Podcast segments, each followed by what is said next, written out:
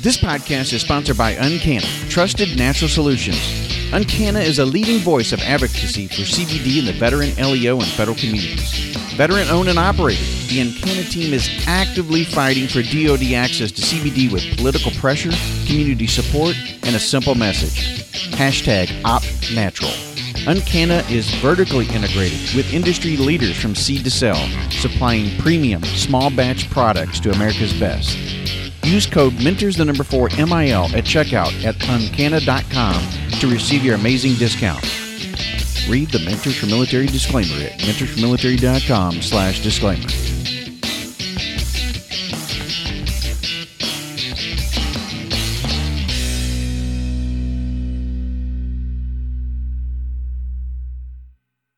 Thanks again to everyone supporting us on the podcast through Patreon. Patreon allows our listeners an opportunity to contribute to the podcast and allow us to bring you great guests and content each week. Thank you to all of our patrons, and a special shout out to Jonathan Lambert for being our largest donor. You too can become a patron by visiting patreon.com slash mentors, the number four MIL.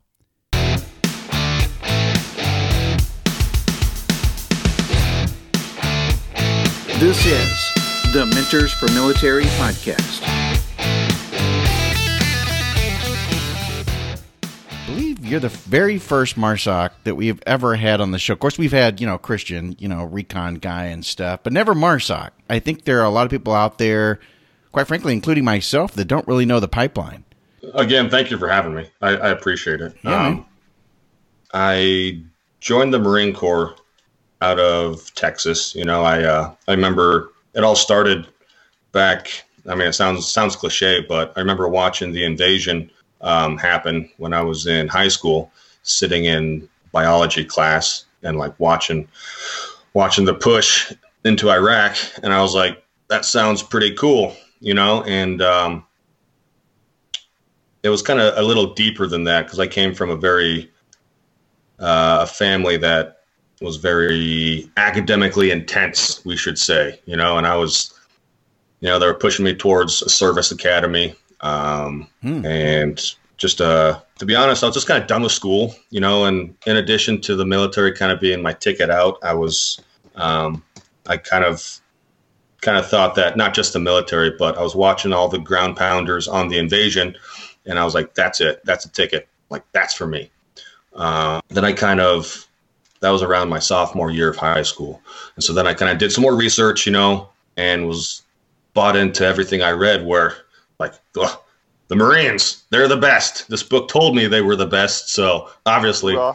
yeah, Raw. raw, raw. Obviously, they're the best, and so um, that's that's it for me. You know, like one uh one news clip that stuck out in my mind was a big firefight at night, and they were recording through NVGs, and I was like, Star Wars, you know, it's real.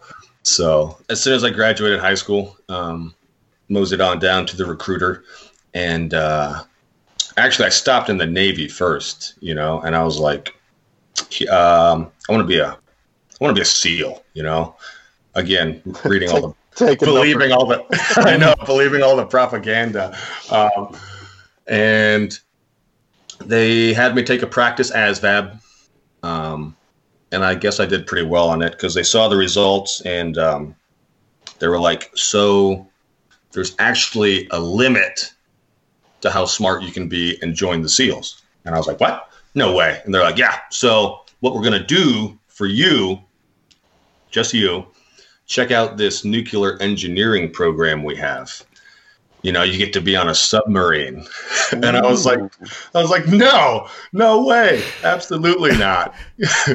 and then uh, they were like, plus you wear glasses. So automatic disqualification. And I was like, ah, I don't believe you.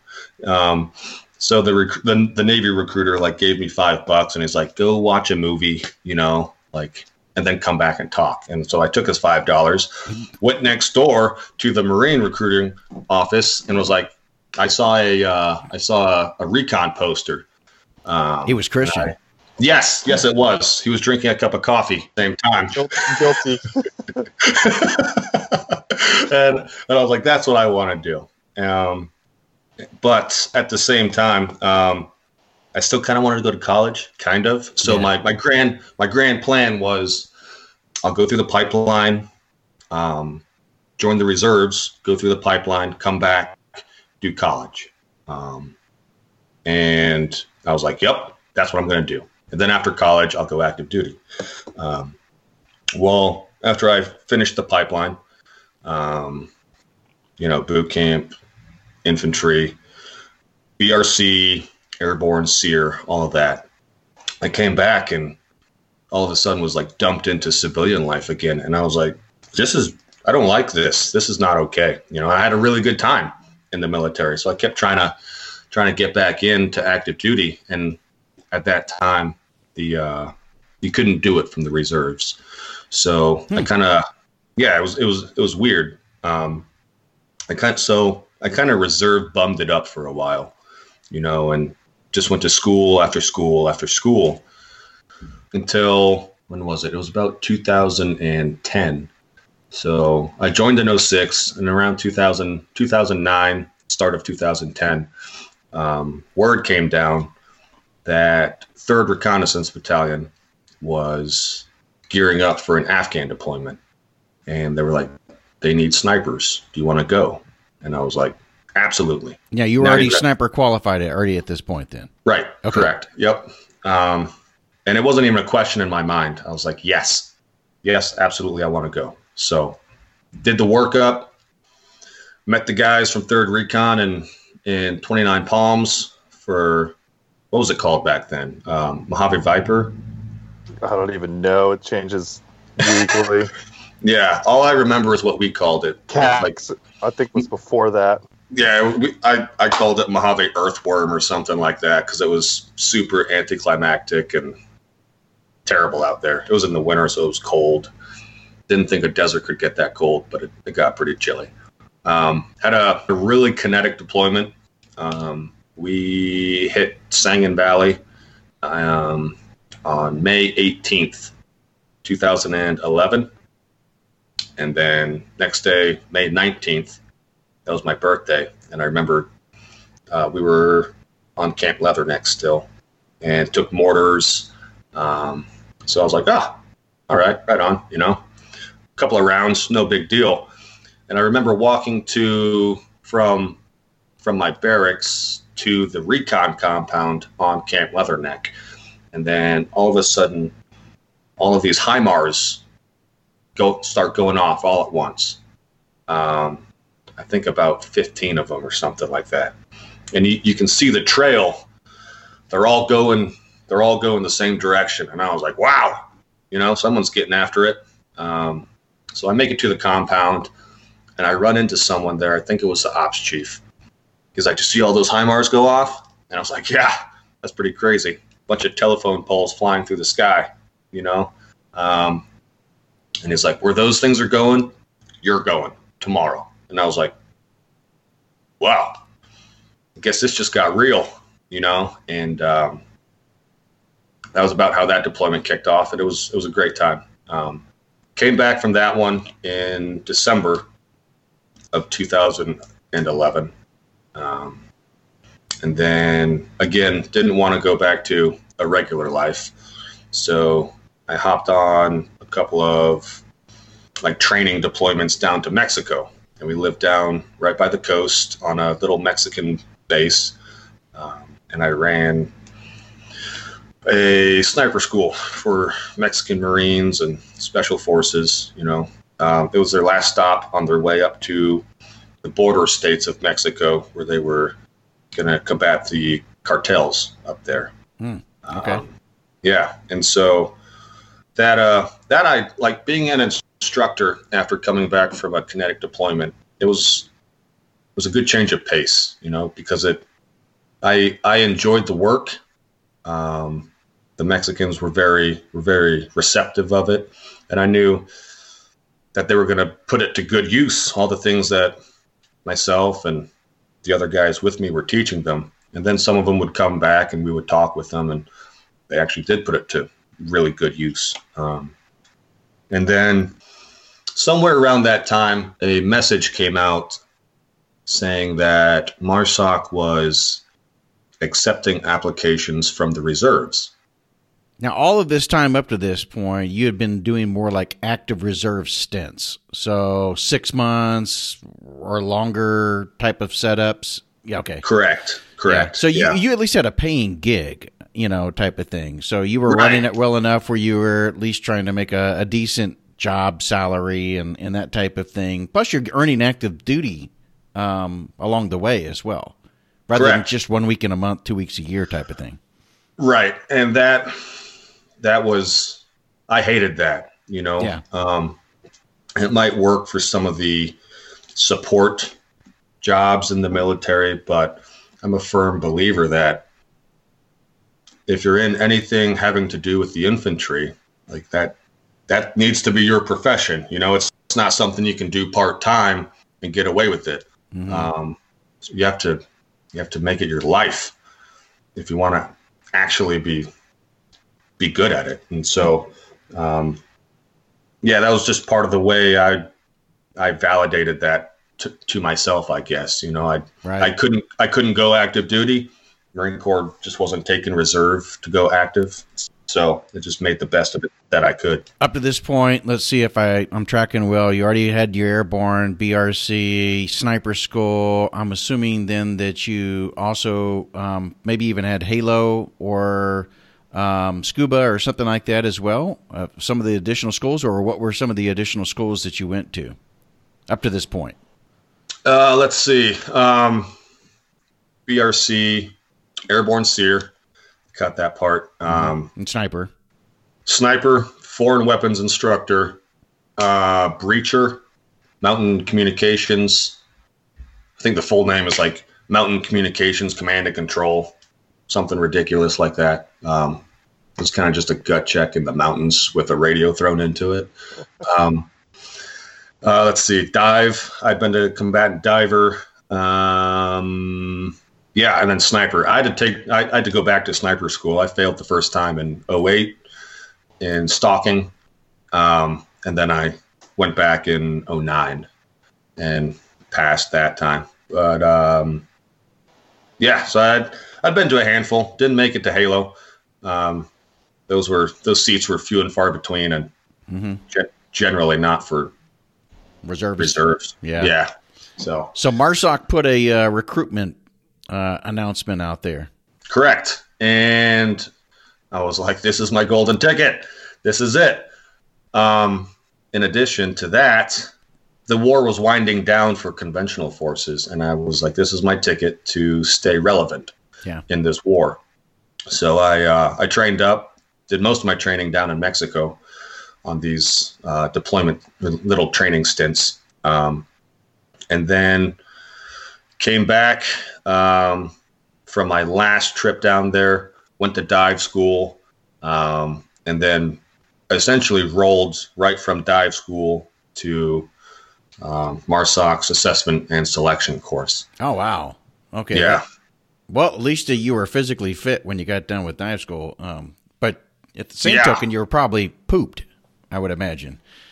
A little bit, yeah. Like that's not an easy course just by the nature of it, you know. Um, and but uh, plus side of it, I was well acquainted with the cold, Yeah. so those winter winter dive courses are not fun, not even a little bit of fun.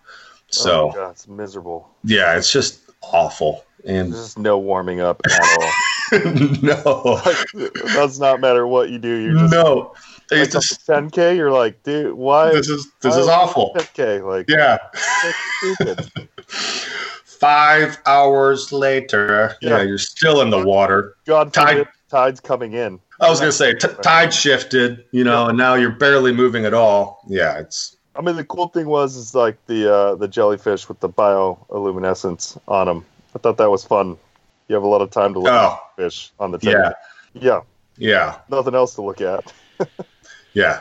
I think the worst part was the Budweiser line. You and nine other people on a single rope. That was pretty miserable. Yeah, getting kicked in the face with fins, masks getting ripped off, and I think we switched drivers a few times too. So then it was like, wow, okay, whatever. yeah. and then just zigzagging across the channel because no one knows how to use a tack board properly. And, yeah, just oh, awful. Slow down. My bad. Awful. yeah, so went to um, assessment and selection, um, and then was picked up from there. Had just enough time to go back to San Antonio, um, pack up all my garbage, um, sold all my furniture except for my couch. I couldn't find anyone to buy my couch, so I gave it to my next door neighbor for a six pack of beer.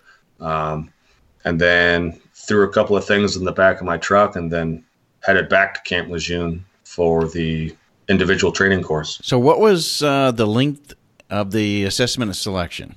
And what does it kind of entail? I mean, is it very much like any assessment of selection where you're really going through and they're pushing you to the limits and, you know, trying to weed out the good from the bad type of thing, I'm assuming. But I mean, if you can go into a little bit more detail, it might help those who are wondering how it might differ from other assessment of selection courses, say from the Army, you know, or whatever. I don't really think there's any keys to the castle, but any semblance of that, I obviously can't tell. But um, bummer. Everyone's looking for that. Yeah. like, I really thought you got it, but well, shit. Okay. Yeah. All right. Okay. I'll just do it the hard way then. so, assessment and selection for MARSOC is essentially two phase. There is what's called ASPOC, um, assessment and selection preparation something course, I think it was. Um, and that's essentially a selection to get selected to go to selection. Um, bunch of cats show up for that. Um, I think around 200 showed up when I went through, and it's geared to prepare you physically um, and mentally to survive selection, but at the same time, you're still expected to perform. And through the numerous different different physical events that they put you through, um, there's obviously rucks. Um, there's a little bit of land nav thrown in there, um, things of that nature. Uh, regular PT events and and, and whatnot. Um, but you're still being assessed, even though it's quote unquote practice. You're still being assessed. Yeah. Um, so you have to do well there. And then once you get picked up from there, they load you up on buses and you go to the actual assessment and selection. And I haven't been through the Army's um, assessment and selection, but from what I understand of it, talking to friends who are on the Army side of the house and reading books and whatnot, um, it's geared very similarly to that. Again, more land nav, more rucking, you know. Yeah, and and a lot of I, if I remember correctly, and I think um, if Scott Kinder were on here, he was one of the kind of fathers of MARSOC. He was a, a, Green Beret, and it was really a lot of the special forces on the Army side that helped stand up MARSOC, as I understand it. So I would see that there would be some similarities, at least in the very beginning. Absolutely, yeah. Um, there were a lot of civilian contractors that were helping there too, like as as cadre, um, and the vast the vast majority of them were from the army. Right. And um, and again, from what I understand, when when Marsoc was creating the the course, um, they had a lot of outside help and lessons learned from from the army side of the house with how they do things, what they're looking for psychologically, physically, mentally, you know. Um, and so they actually, it wasn't, it may have initially been something that they had to put together quickly to meet the um, Department of Defense directives. Right. But um, over time, they really put a lot of effort into making sure that the individual that they selected at the end was exactly what they were looking for. Um, and from the time I spent there, uh, they seem to do a pretty good job of making sure that the people that made it through are exactly the kind of people that you want to work with. So, what's so, the duration of MARSOC's um, assessment of selection? Soup to nuts from pre selection all the way through selection. It's about six weeks. Okay. Yeah. So, again, fairly similar to how the army does it. Right, right. And so once you're once you're done with that, I'm assuming that you still have all the the rucks and you know, like you said, the PT and and the other aspects and such, teamwork, um, those types of things. But at the conclusion of this, what's the next step? So, um, for me, it was there was a class. Let's see, I got done in February, um, and there was a class picking up in April. And you really love those winter courses, huh? Ugh, dude, I don't want to talk about it. winter dive to winter selection? Yes, please. yeah. it was awful. I hate oh. the cold too. Um, yes, you do.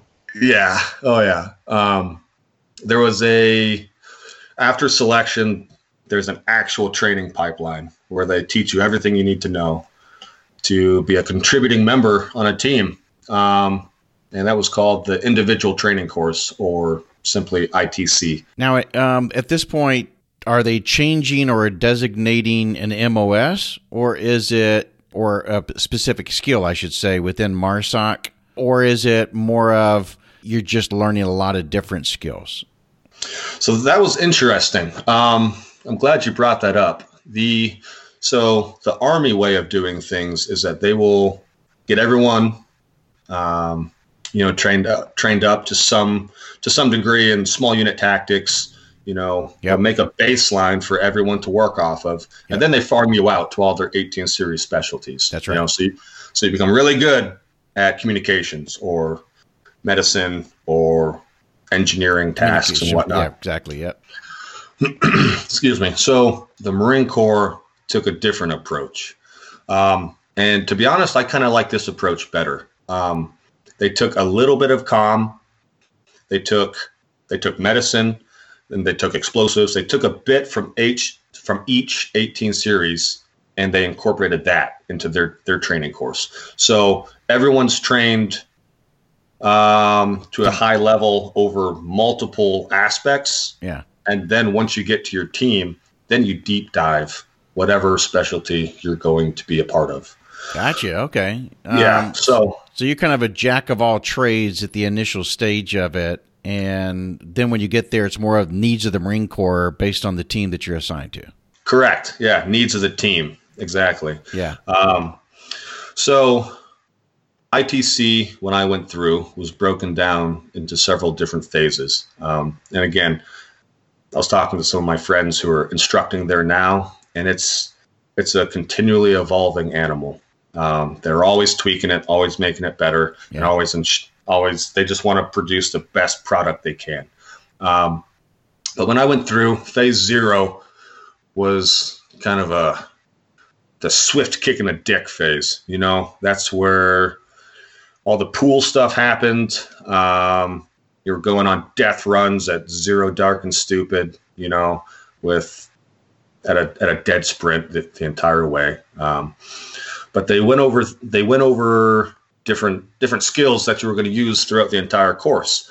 Um, knot tying, radios, multiple different radios, how to send stuff over TAC chat and HPW, um, SATCOM, um, HF, you know, um, UHF, all that all that stuff. Uh, they went over medicine, um, call for fire, you know, things like that, and then they wanted to create that baseline because these were skills that you're going to use throughout the rest of the course and apply them in different in different scenarios that you're go- going to encounter. Um, after phase zero was done, we moved on to phase one, and that was, if memory serves me correctly, uh, small unit tactics. So that's where you get into like green side patrolling, patrolling in in the woods. You know, um, not sending report formats or anything like that, but it's based heavily on the Ranger Handbook. You know, how to set up right a p- patrol base, how to conduct an ambush. You know, right. what movement formations you use through X, Y, or Z terrain. We did amphibious operations. You know, this is a Zodiac. This is how you do nautical navigation. You know, um, a lot of finning a lot of boat work. This is how you do a beach infill into a patrol, stuff like that. Um, Now you must have been breezing right through this, just coming from recon, and the fact that you just came from dive school as well. So I'm I'm thinking that you're you're walking into this, and many of these stages are pretty much good for you, or and I'm curious too was was the cadre looking at you and going, "Oh, look at this guy." Um, it was it was very recon skills centric, you know. So like I was happy for that because I mean I wasn't sucking hind tit, you know, trying to trying to keep up or anything like that. But um, I mean, some of the guys were having a little tougher time with it because they came from the band or motor transport or something like that, you know. Mm-hmm. Um, but it, it was a good opportunity to to help people along the way, and through that build unit cohesion because they had you divided up into teams, and you stayed with that team throughout the whole course for the most part. So I mean, yes, it was it was easy, but in the sense that I knew what to do, but that doesn't take away the physical aspect of it. I mean, like no one likes to do a 2K fin yeah. in the morning, you know, during well, during. Speak, speak for yourself, Dan. I happen to be a big fan of 2K fins in the morning. I yeah, I bet. Yeah, I was about to go do another one today. My afternoon 2K. Can't believe you would say that. Um, and yeah, no one likes patrolling through Camp Lejeune with a hundred pound pack. You know, that's just not fun any way you cut it. So, um, yeah, it was it was stuff I'd done before, but it was still just a suck fest at times.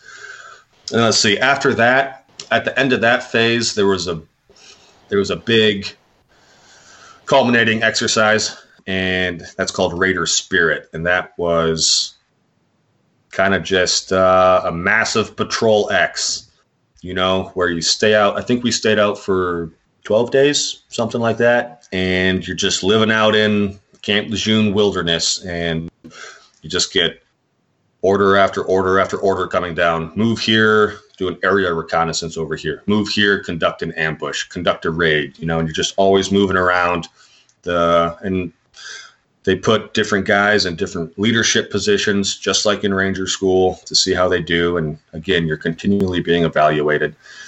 But I mean, at some point, you know, regardless of how many times you do it, um, like the trees start talking to you, you know, and like that bush over there sprouts some legs and starts running away and just start hallucinating your ass off. And yeah, that's just something you got to deal with at that point. So, falling asleep while standing up.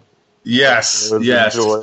that even happens happened to me. Like you're walking, and then all of a sudden you wake up, and you're in the middle of nowhere, and you're like, "Hey, psst, Bob, hey, and yeah, it was not fun, not fun at all. Um, Sounds like so much of this, though, incorporated Army Ranger School, you know, SFAS and Q, the SUT, and some of the other stuff that you were just describing. There's so many different elements here that have been kind of, you know, meshed together. Absolutely. And um, to MARSOC's credit, that was something I think that they did fairly well. Was they took they took lessons learned from each other's service component that had been doing this for decades longer than the Marine Corps had, you know, and then they also took lessons learned from their own past with the Raiders in World War II, you know, how they yeah. how they did things, how the Rangers did things. And then we spoke briefly about the lessons learned from Special Forces. They, incorpor- they incorporated that.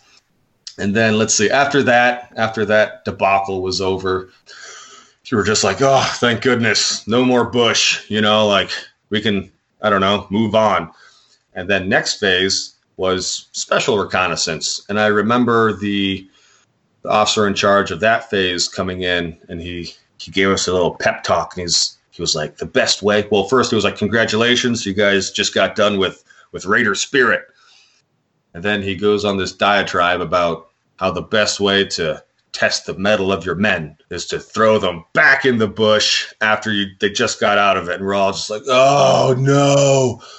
It was terrible. Yeah so now we did special reconnaissance and um, exactly um, what you needed to hear. Yeah i was like oh fantastic. Yes. Um, but that was more of all the report formats you know cameras sending back pictures. Uh, we did both urban and green side, plain clothed and out in the out in the Camp Lejeune wilderness again, you know. And uh, yeah, it was just more more suck factor, but different kind of suck factor. Now you had a a ruck, a hundred pound ruck full of lightweight camera equipment, and now you just taking pictures, playing playing bird watcher out there in the out there in the wilderness. So um, that was phase two, and again, there was like a big a big culminating exercise at the end of that too, incorporating all those different things, and then moving on to phase three. This was everyone's favorite phase because this was the direct action phase. You know, I had a grand old time there. Uh, it was basically just one big shooting package. Spent how long was it? I think four or five weeks on the range alone. Uh, no, maybe it was three or four weeks on, on the range, just rifle and pistol work all day, every day. Thousands of rounds, like the amount of money that they spent on training, you know, and a lot of it just wasn't the arbitrary, we call it square bay shooting in the Marine Corps, where it's just, you know, on my call, two shots to the body, one shot to the head. Yeah target, you know, then you're just blowing rounds down range as fast as you can. A lot of it was really good skill building exercise where they're working on hand speed, getting the pistol out of the holster as fast as you can, um, breaking down the draw, breaking down the reload, and then different tips and tricks for shouldering the rifle faster, acquiring targets, eye movement, head movement, and then then um, we got into like barricade shooting and all kinds of different stuff, and that that was a lot of fun. Then after the flat range was over, we moved into housework. You know, the the old kill house and just drilling CQB CQB for eight, nine, ten hours a day. Um, first, it was one room at a time, and it just progressed eventually until maybe uh, we were doing at the very end I remember in the culminating exercise, we'd progressed to the point where we were doing uh, simultaneous hits on a structure inside a inside a village from helicopters and and vehicles at the same time uh, with breaching, and it was it was fairly impressive, like how they constructed that whole phase to progressively move us to to the point where we were able to smoothly conduct multi-entry raids into a single structure with follow-on targets inside of a inside of a village. Um, and to their credit, I think it's the I could be mistaken, but I'm I think it's the only service component that produces a shooter out of their initial training pipeline. Hmm. Really? So yeah, I, I don't. I think the SEALs go through something at the end of SQT. I think, um, the Bravos do a little bit of it at the end of the at the end of the 18 Bravo course. People come straight off the street and, and go into MARSOC training, or do you have to serve within the Marine Corps first off, uh, either reserves or active duty? So to be to submit a package to MARSOC, they um, I don't think it's changed. You have to be at least a corporal, so E4, and you can't be a staff sergeant. So, corporal to young sergeant is the window that you can submit a package. Reason being, I guess there's, you know, X number of billets inside of MARSOC for um, this this rank. You know, X number of billets for this rank. So um, the Marine Corps is not real big on putting a staff sergeant in a sergeant's billet. You know, even though like the men have no real issue with that. The Marine Corps is very structured as far as billeting and rank goes. I know that's caused some some angst in the past, but again, very very similar to how special forces in the army used to be, um, especially back when I was in. They they had it that way because they only needed a set number of positions filled on an annual basis, and they knew that through attrition or whatever that they were going to lose some of those to the training pipeline to, to limit that, it was an E4 with two years minimum active duty service. And then I think you couldn't be, like you said, an E6 with over eight or 10. I can't remember what the window was at that time frame. Again, sounds very similar to help narrow that down. But then, as you know, the Army then, especially today, needs special forces so bad they created the 18 X-ray program, and you can come right off the streets, which is probably why Scott asked that question. Right, right. Um, I know, I know the SEALs. They take kids right off the street. Special Forces does as well, but um, I think MARSOC's holding strong where you need fleet experience to before you. I've never understood that really coming straight off the street and going into um, a high speed role like that. You know, you you, you got to have some kind of experience really, and it, it I, I, don't really get it, and, and that's the way we do it in the UK. You know, you you, you can't go directly into um, um, SAS or SBS. Um, straight off the street, you got you got to have experience, uh, and it, it varies on kind of four to five years experience they recommend, and they they actually fail people on experience wise, so you can get what's called a stand up fail and go through the entire selection process, and they can stand you up at the end and say sorry you failed based on lack of experience, and you, you can get to go and do it all again. Oh, God, they do. They don't tell them that at the very beginning. How lovely is that? That's great. I, I know somebody did it, did it twice and had a stand up fail on both times. Oh no, that's miserable. Uh, it is. Um, I, I, I agree with with that approach of doing things. You know, um, it allows for a certain like foundational experience in the military. Um, I think it does a lot for the mentality of the individual coming in as well. Um, it's not to take anything away from the 18 X-ray program. I went to 18 Charlie, so I, I, I met a lot of a lot of guys who came in through the 18 X-ray program and good people. You know, good. They made solid SF soldiers after they went through the whole thing. But that being said, there were a lot of guys that in my humble opinion, I don't think they quite knew what they were getting themselves into, mm-hmm. and and it kind of showed. Um, I, I could see benefits in it, you know, and you come in straight off the street and you're a, you're a fresh sponge, ready to absorb everything they throw at you, and, and they, they build your habits based on what they want. Whereas, you know, in, in the conventional forces, you can pick up bad habits that they've got to beat out of you again, and, and sure in how they want to do it. So I, I can definitely see the, the pros and cons of, of it. But we, we do something slightly different in, in, terms of what you was just saying as well, Dan. So in in terms of rank, so if you go through SF selection in the UK, you go straight back to trooper. So you, everybody starts at the bottom of the teams and works their way up within the SF unit. Wow. So nice. That's crazy. So pay wise, everything you may have been making a whole. No. No. Uh, so pay pay is different, I think. So you, you get your SF um, um, allowance, if you like, on top of your rank pay, I think but your your rank structure within the unit goes back to trooper, and then you you work through. Um, but I, I think I think the pickup speeds is a lot quicker. Obviously, if if you was coming in from um, I don't know a sergeant or something, and you go back to trooper, then as as long as you you know doing a good job within teams, you'll you'll move through fairly quickly. I think. Now that you mention it, I um, I met a Australian sniper um, who something similar happened to him. Um, I forget what rank he was at, but he wanted to move to the their their sniper section, and the only way he could do it was give up a couple of stripes. And so he didn't he didn't hesitate. He's like, "Yep, let's do this." And I don't think he started quite at square one, but he had to give up a couple a couple stripes to do it, and yeah. he yeah. was happy to do it.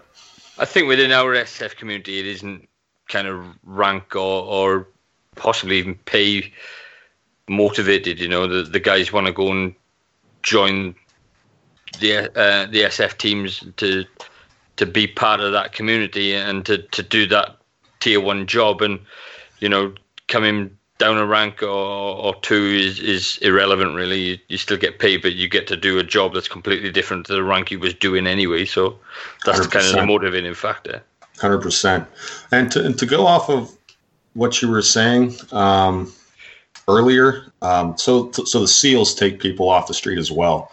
They might be stuck between a rock and a hard place. Again, not taking anything away from them, um, but they are literally so like yes, they're a they're a sponge, but they have literally no, I'll say, infantry skills to to build off of. Like being NSW does not correspond to anything else in the Navy, and so like they have to they have to work extra hard to build these small unit tactics, you know, weapons manipulation, stuff like that, in order to be a fundamental part of the team. And uh, I don't know. I, th- I think it goes like it works well for some of the guys, but in my mind, it kind of kind of behind the power curve in in that respect, just to try and build up the foundational skills that someone someone in the infantry going into SF or MARSOC already has. You know, you got Rangers, you got SF, you got MARSOC, you got Recon. There's a lot of people tripping over each other. SEALs.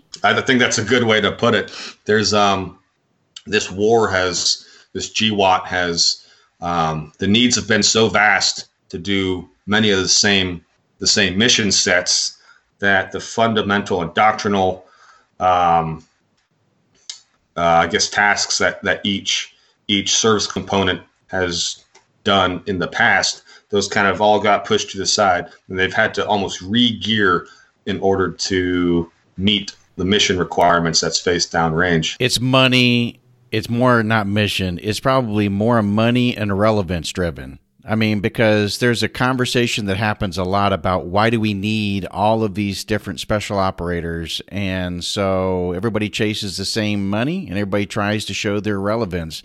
It's not always mission based, I don't think. I would say it's a healthy dose of both um, in that regard. Relevancy, definitely, definitely. But um, take, for instance, the village stability operations in Af- Afghanistan, you know, setting up, training a small force and trying to establish um, security within a small bubble around that village.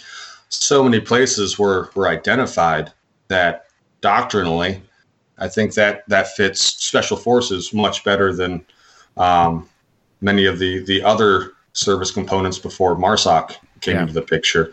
Um, and so special forces, in addition to all of their other their commitments across the globe. Um, yeah, like they just couldn't meet all of the requirements. So that's where you start to get some of the the mission overlap you were talking about. Where, I mean, no no SEAL team is going to be doing a over uh, beach landing in Afghanistan, but if we just re-gear them a little bit they can take over a VSO. And then MARSOC came into the picture. They can definitely do VSO. Um, and that, that feeds heavily into the relevancy. With more relevancy comes more money. So I think you're more money for training, you know, and things of that nature. I think it's all in the same cycle. It's just a matter of which one, you know, I, you know what I mean? I think we'd all agree yeah. with that as to which, yeah. yeah the old self-licking ice cream cone. Yeah. You know? I think your size, the, the American military, the, the, the, the, pure size of it allows you to diversify and, and break down uh, and have those specialties units created then whereas the the British military for example doesn't have the size that you have so historically we had the SAS which was predominantly the army the SBS which was predominantly the marines um, and I think it was 2006 they then merged it under the Special Forces Command, and people started to go from the army into the SBS. Uh, uh, and vice versa from the Marines uh, over to the SAS. Um, but within those units, then they have all the different specialties that you guys tend to have units uh, to do. So within each unit, they have mountain troop, um, air troop, uh, and and they all live within the same squadron. So and then they rotate round as well. And so guys get the the experience and have a stint uh, doing a specialty such as mountain warfare or um, counterterrorism or whatever it might be, and then rotate round. So the longer time you spend in um, the SF world, you gain all those specialties to that high degree because you're spending a lot of time within um, that troop then. Uh, but you know, you, guys, because of your size, you've got the ability to to say, well, actually, we'll dedicate an entire unit to doing Special warfare. I don't know that that was necessarily true 25, 30 years ago. I think it was clearly defined. I think there were clearly defined roles for every uh, organization under U.S. Special Operations Command, and I think it's been since the GWOT period that you know we've seen a lot of the overlap that is occurring within special operations, and a lot of it, you know, again, it goes back to that: is it is it mission driven? Is it money driven? Is it organizations trying to build relevance within their own um, their own force, you know. So Navy's trying to do that with the SEALs, Marines doing that with MARSOC, Army's doing that with Rangers and SF, you know, Green Beret. So eh, you know, and then you have the Air Force, that Air Force Special Operations, that is also in this whole mix with PJs and and all of that. So you you have a lot of that bit of overlap. Again, it, it's mission, it's money, it's relevance. Everybody's wanting to play in that same space definitely a part of it. There are some over some some overarching core SOCOM mission sets that everyone has their their key specialty. You know, like SEALs, um, maritime, army, land based. You know, uh, yeah. but there are some some some core SOCOM mission sets that, like, they triaged what was going on in, in the world, Iraq, Afghanistan. We need to narrow in on on this core mission set under SOCOM, and that's just without giving up too much of our other commitments across the globe, you know, like, but definitely something to be said with having a, a military large enough where we can fight a war on two fronts and then still maintaining our geographical alignment across across the force and still meet the vast majority of those of those commitments. So maybe well. maybe we look at it as you mentioned earlier, Dan, you know, about MARSOC and how one of the things that, you know, the Marine Corps did do was create through their um, pipeline and their qualification course is the ability to be a team player. And maybe that's more of what we've created here instead of an us versus them type of mentality. Um, we really do have similar mission sets. We do cross overlap Um, let's go ahead and embrace that. And let's just say that moving forward to your point, we all are trained in such a way that we can fight on multiple fronts. Now, we, we you know, a lot of people say that the the opportunity for us to fight in multiple theaters is pretty much gone. We're more in a, a small um, type of you know engagement type of tactics and warfare moving forward. I think there is some advantage for all of these different services, in my opinion, to have kind of a blend and hodgepodge. That I guess is what I'm trying to say because then you can fight on multiple fronts if need be, if the mission arises. Sure, absolutely. Um, and, and and MARSOC's kind of, I'm not going to say the the exception to the rule, but um, drawing heavily on MARSOC's roots from reconnaissance and force reconnaissance. Um, they're almost a hybrid entity of SF and SEALs. Very good at, at maritime um, operations, whether it's um, Zodiac based, small unit tactics, stuff like that, VBSS, you know, visit, search, board, and seizure. Um, I think I got that mixed up. Visit, board, search, and seizure, um, or w- whether it's unconventional warfare, you know, traditionally a task that that went to Army Special Forces, like well versed in both. Um, and they draw and they drew heavily and, st- and continue to draw heavily on lessons learned from from like sister services and things like that. Um, so maybe this would be a good opportunity then, because you touched on it a bit. But maybe we should differentiate uh, between, say, recon and MARSOC, because I think there are people that go, okay, what's the difference here? And, and what are the similarities? And maybe you can kind of touch on that, especially you, Christian, since you're coming from one side of it. And of course, Dan, you came from one and then went to the other. Absolutely. Um, so if you look at some of the some of the fundamental mission taskings of both organizations, um, to a large extent, not 100% across the board, um, there is some overlap um, as far as you know um, maritime operations, VBSS, um, reconnaissance, deep reconnaissance, you know things of that nature limited scale raids, battle shaping, or battle space shaping. It's not a question of stealing missions from one organization to give to another. It's more of you have to think of it as who are you working for? Um, battalion or reconnaissance battalion, um, doctrinally, is the eyes and ears of the infantry ground force commander. Um, like you have, he needs to know what's going on, you know, like what he's heading into. Um, and that is battalion reconnaissance, um, working with the infantry. Again, going back to doctrine, everyone in the Marine Corps works for the 0311. It's just the way it is. Um, I think it works very well in that kind of a fight. Um, Force Reconnaissance, they work for the MEU commander, the Marine Expeditionary Unit. They they give him um, the special operations capability, um, which is why they get more more funding to train to more demanding and diverse mission sets. Whatever the MEU may come across, whatever kind of situation they may be they, they, they may encounter, uh, that's something that they have to be prepared for. And to, ad- to be adequately prepared, they need the funding to train to those contingencies. Um, MARSOC, yes, it belongs to, or it it is a Marine service component. It is a Marine service component under SOCOM. So it is it answers to SOCOM.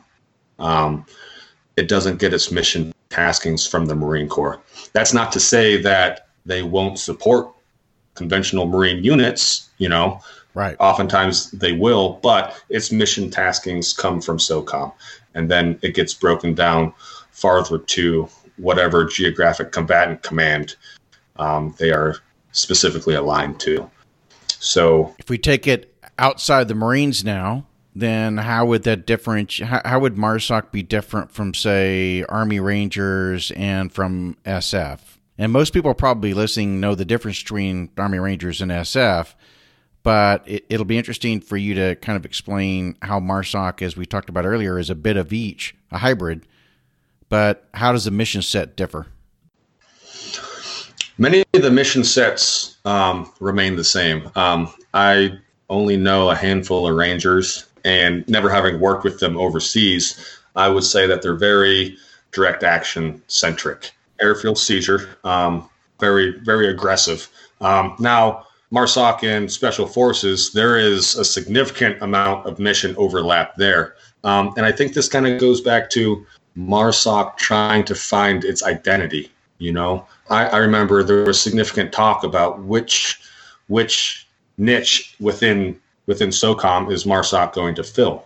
And they were they were trying to figure that out because I mean they weren't quite sure which direction they were going to take it. So that's why they took or still take many missions that traditionally would would have gone to Army Special Forces. You know, I've been out of out of touch with them uh, going on two years now, so uh, I'm not real spun up on on which direction they're taking it. But during my time there, uh, I, I, I do know that Army Special Forces was was very task saturated, so it wasn't necessarily a bad thing that MARSOC was was taking missions that, if you look at it from a doctrinal point of view, would have gone to Army Special Forces. You know, um, I, and I think that that goes to speak a lot to the, the direction that warfare is going these days. Um, we're at least the past roughly 20 years they've moved away from you know obviously the tank columns you know and the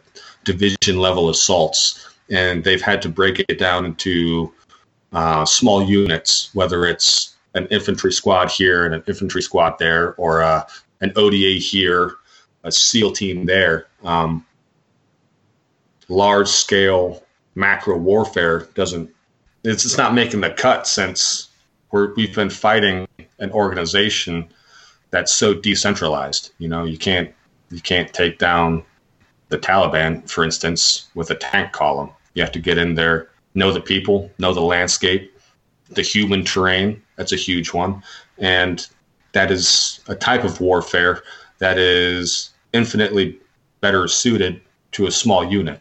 Um, much more personal kind of kind of warfare. Yeah. If that makes sense. Yeah, it does. No, and it's very similar to like SF in, the, in terms of team size and stuff. So if I ran down through the, these and I said, okay, so MARSOC, you're doing unconventional warfare. Are you doing foreign internal defense? Are you doing direct action? counterinsurgency, uh, special reconnaissance, counterterrorism, information operations, counterproliferation of WMD, or security force assistance. Sounds like you're going to pretty much check every one of those boxes.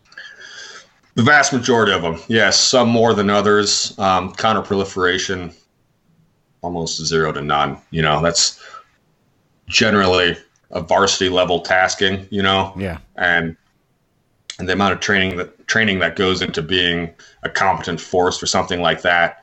Um, there's not many people that are well suited to do it to do it well at the white SOF level. You know, um, and again, there's there's other other or organizations that are infinitely better suited to do that because um, that's one of those high stakes mission sets. Like you can't you can't train to be just good enough. You know, like for that you you better damn well know that you're able to accomplish the mission. So, um, but unconventional warfare, foreign internal defense, um, those are two of the huge ones that that MARSOC is is taking over, and sometimes there's some overlap between foreign internal defense and and into like combat for internal defense. You know where you actually have a partner force and like you trained them up, and now you're going to show them how to do it. You know, mm-hmm. um, but uh, yeah, like those more and more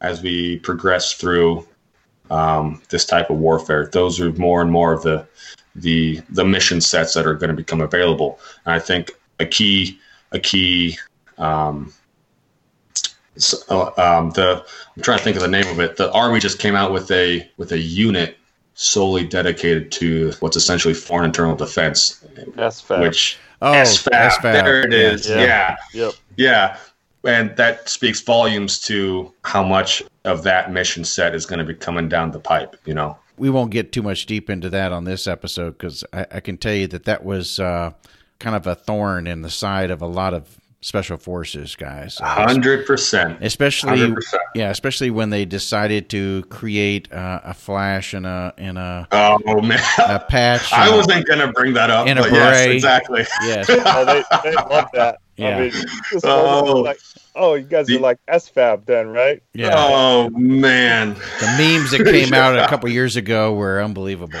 Uh, Priceless. Yes. Priceless. Um, well, Dan, I appreciate you coming on, man, and sharing this whole pipeline with us because I think a lot of people have been asking questions about the very thing that you just covered and some of the differences. And I'm sure Christian, even on you know your social media, you get asked a lot about what the uh, differences are between Recon and uh, Marsoc. It gets you know asked a lot all over the place.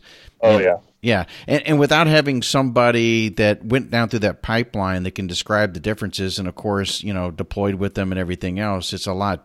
It's a lot different. You're going to get a different response, but um, you know, again, I, I knew some of the humble beginnings because I knew some of the guys that were engaged in the startup of Marsoc, but that was a long time ago.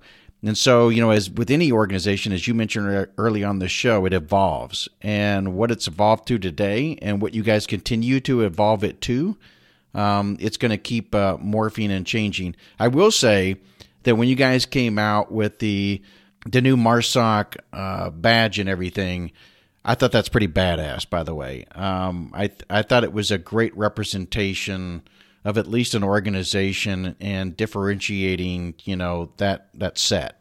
Absolutely, and I, I think it was something that simply had to be done.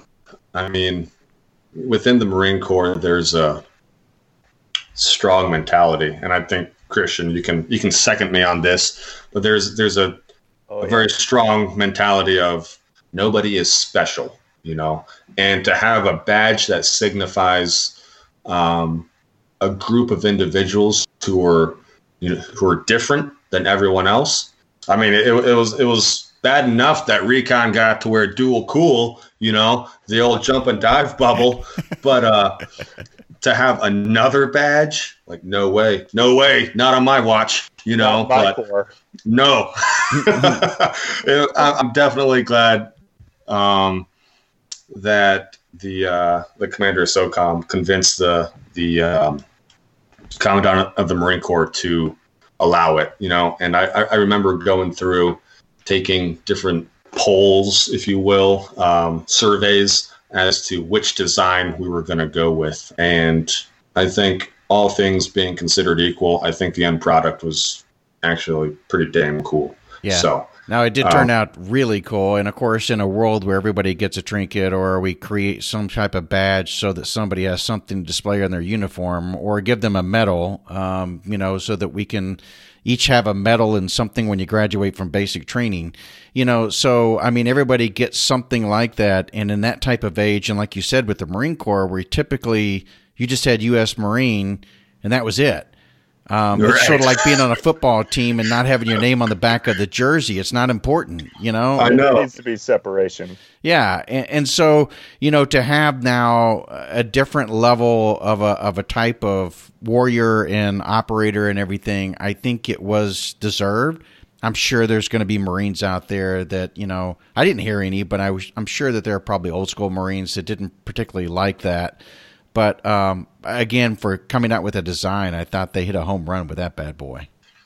Definitely. Um, two things. I I remember being at um, MARSOC and wearing dual qual initially, and like it worked out great for me because I would get hemmed up for a bad haircut or long sideburns or something, and the old first sergeant would be like, "You recon guys are out of control." Like, yes, yes, we are. You know, and he would go to second recon or wherever to try and hunt down my first sergeant. Never found him, but um, that worked out pretty well for me on a lot of occasions. But um, I, I do like the throwback to the original Raiders, where the where the the War Eagle is holding the original Raider patch. I just I just wish that um, whichever authorizing entity was in charge had allowed the the skull in the middle of the Southern Cross yeah. on the badge itself. You know, that that I think if they had allowed that, no complaints, you know, but again, I'm just thankful that we actually did get a badge to to allow that that delineation as as Christian pointed out, you know, and it was it, it's definitely well deserved. Lots of hard work went into it and I'm I'm grateful for it. Yeah, Again, thank you for coming on the show, Dan. I really appreciate it and uh, sharing your story and journey and stuff. We're gonna have to have you back so that you can tell us some good stories and stuff. Again, I appreciate you for having me on, and it was absolutely my pleasure. So, again, like I'm looking forward to whenever next time is. So, thank you very much.